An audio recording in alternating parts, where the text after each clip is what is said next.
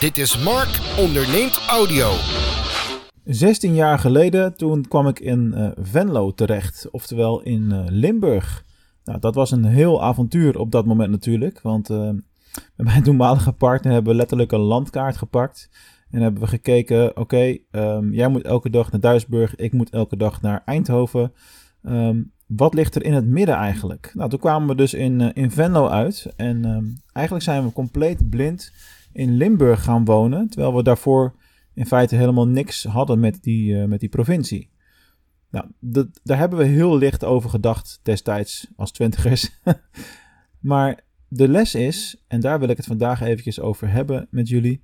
Um, denk niet dat je zomaar eventjes in een compleet ander gedeelte van het land kan gaan wonen en uh, dat het uh, hetzelfde is als elders in het land. Er zijn zoveel, zulke grote verschillen. En als, uh, als Nederlander in, in Limburg, zo zeg ik het dan maar eventjes, word je toch altijd anders aangekeken en anders behandeld dan de originele mede-Limburgers. is misschien een beetje controversieel topic waar ik het nu over heb.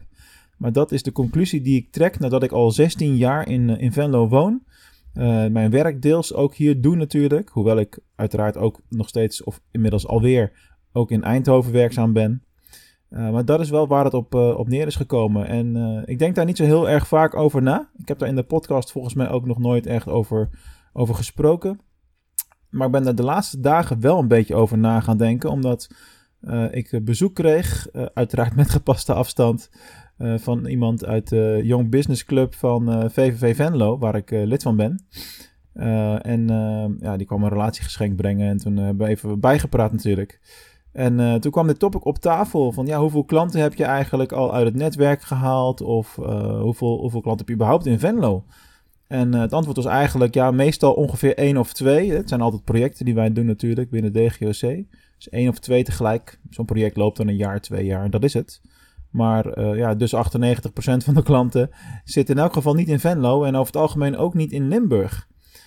uitzonderingen daar gelaten. En dat was een hele interessante eye-opener natuurlijk. En uh, dat roept dan natuurlijk de vraag op: hey, hoe kan dat eigenlijk? Want ik doe mee met netwerkclubs. Ik, uh, ja, nu het laatste jaar natuurlijk niet vanwege corona, maar dat geldt voor iedereen op, op dit moment. Daar hebben we nu Clubhouse voor. uh, dus ik doe mee met netwerkclubs. Ik ben op, op events, op bijeenkomsten, bedrijfsrondleidingen, verzin het maar. En ik ben overal wel, wel geweest. mijn ervaring in elk geval is, is dat het in Limburg heel veel tijd kost voordat je uh, echt geaccepteerd wordt als uh, iemand van de groep. En uh, niet, niet per se persoonlijk vlak of zo, maar gewoon, gewoon de, je mist de historie, je mist een stukje van de cultuur, van het Limburgse. En er is in Limburg, in mijn optiek, meer dan in andere provincies in ons land een ons kent ons cultuur. Dus op het moment dat er twee marketingbureaus zijn en de een is van originele Limburgse mensen, zeg maar uh, en die andere is van mij.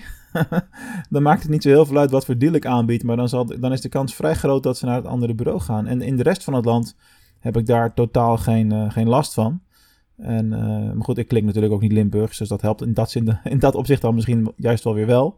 Hè? maar dat is opvallend. Dus als je in Limburg zit en je doet, je doet zaken, dan moet je daar echt flink het kan wel hoor, laten we geen misverstanden erover bestaan. Maar dan moet je er flink tijd en moeite in investeren. In het opbouwen van, uh, van relaties. Dat is overal zo, maar dat is in Limburg. Is dat gewoon nog een stukje uh, extra het geval. En de andere vraag die je daarbij kan stellen is natuurlijk: ja, is dat erg? Hè, moet je daarmee mee zitten? En ja, na al die jaren dat ik hier actief ben, heb ik de conclusie getrokken, in elk geval voor mij en mijn bedrijf dat het helemaal niet erg is en dat het, dat het oké is zo. En uh, ik woon hier uh, met mijn eh, vriendin Selena en onze kinderen prachtig. En we genieten van de omgeving en we hebben het hier ontzettend aan ons zin. Maar zakelijk gezien moet ik het niet van, van Venlo hebben. Um, nou is dat natuurlijk op het moment dat je een online marketingbureau hebt wat landelijk opereert en in feite klanten heeft in elke uithoek Grappig genoeg weinig in Limburg natuurlijk, maar ook weinig in, in Friesland en Groningen. Daar is denk ik, maar dat zeg ik op afstand, een beetje dezelfde situatie uh, aan de gang.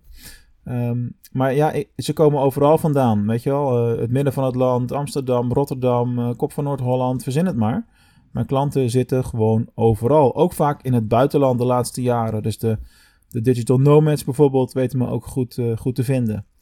En in essentie, uh, zeker in de tijd waarin we allemaal vanuit huis werken of in elk geval op afstand werken, maakt het dus voor mij niks uit waar mijn klanten vandaan komen. En is het het feit dat ik in een, uh, in een businessclub zit en, en mensen vaak, uh, vaak zie en leuke tijd met ze heb, is bijna meer een soort van veredelde vriendengroep activiteit. Als dat het per se een zakelijk doel moet, moet hebben. En dat wordt je hier ook niet in dank afgenomen in Limburg als je daar naartoe gaat en een hard zakelijk doel gelijk, gelijk hebt. Dat is een beetje, een beetje not done. En um, dat kost enorm veel tijd om daarmee uh, om te leren om daarmee om te gaan. Dat is in elk geval wat mijn ervaring is. En ja, ik kan een heel duidelijk verschil maken tussen de, de club waar ik de eerste 7, 8 jaar lid van ben geweest. Dat was Young Management. En dat is een landelijke organisatie overigens. Maar ik zat dan natuurlijk bij De Kring Noord-Limburg.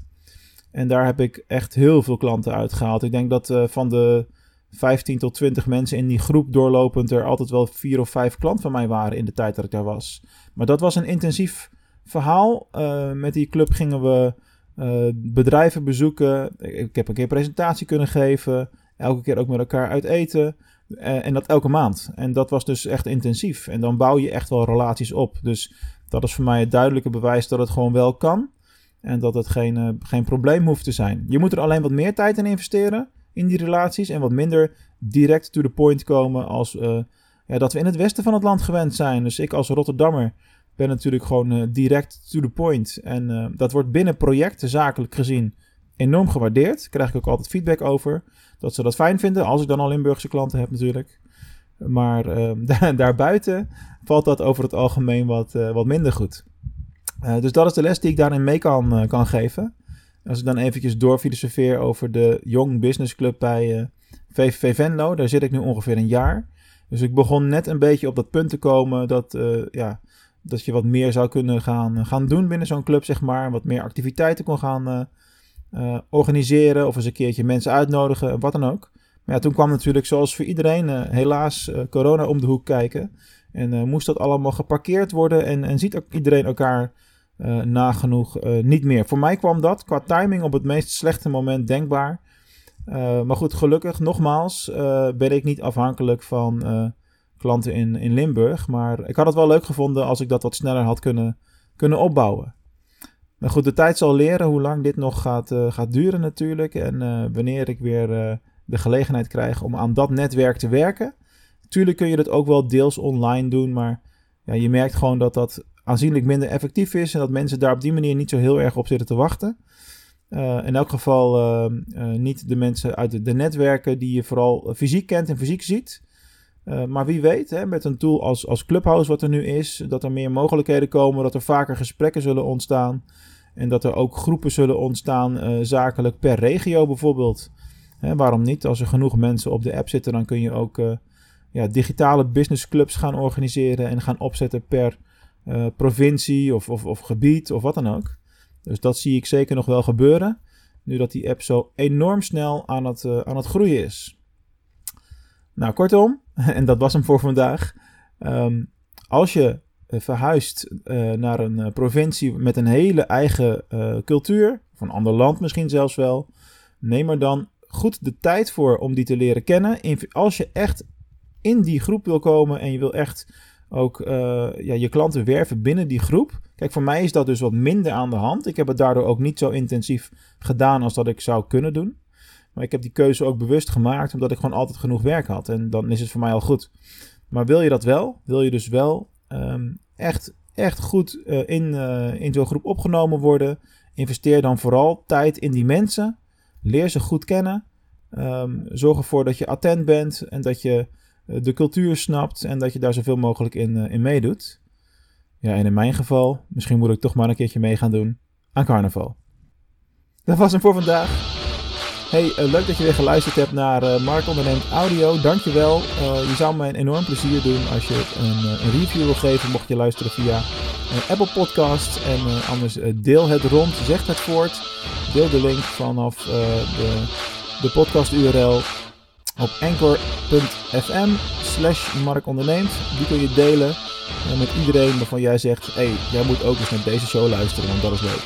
Dankjewel nogmaals en tot de volgende keer.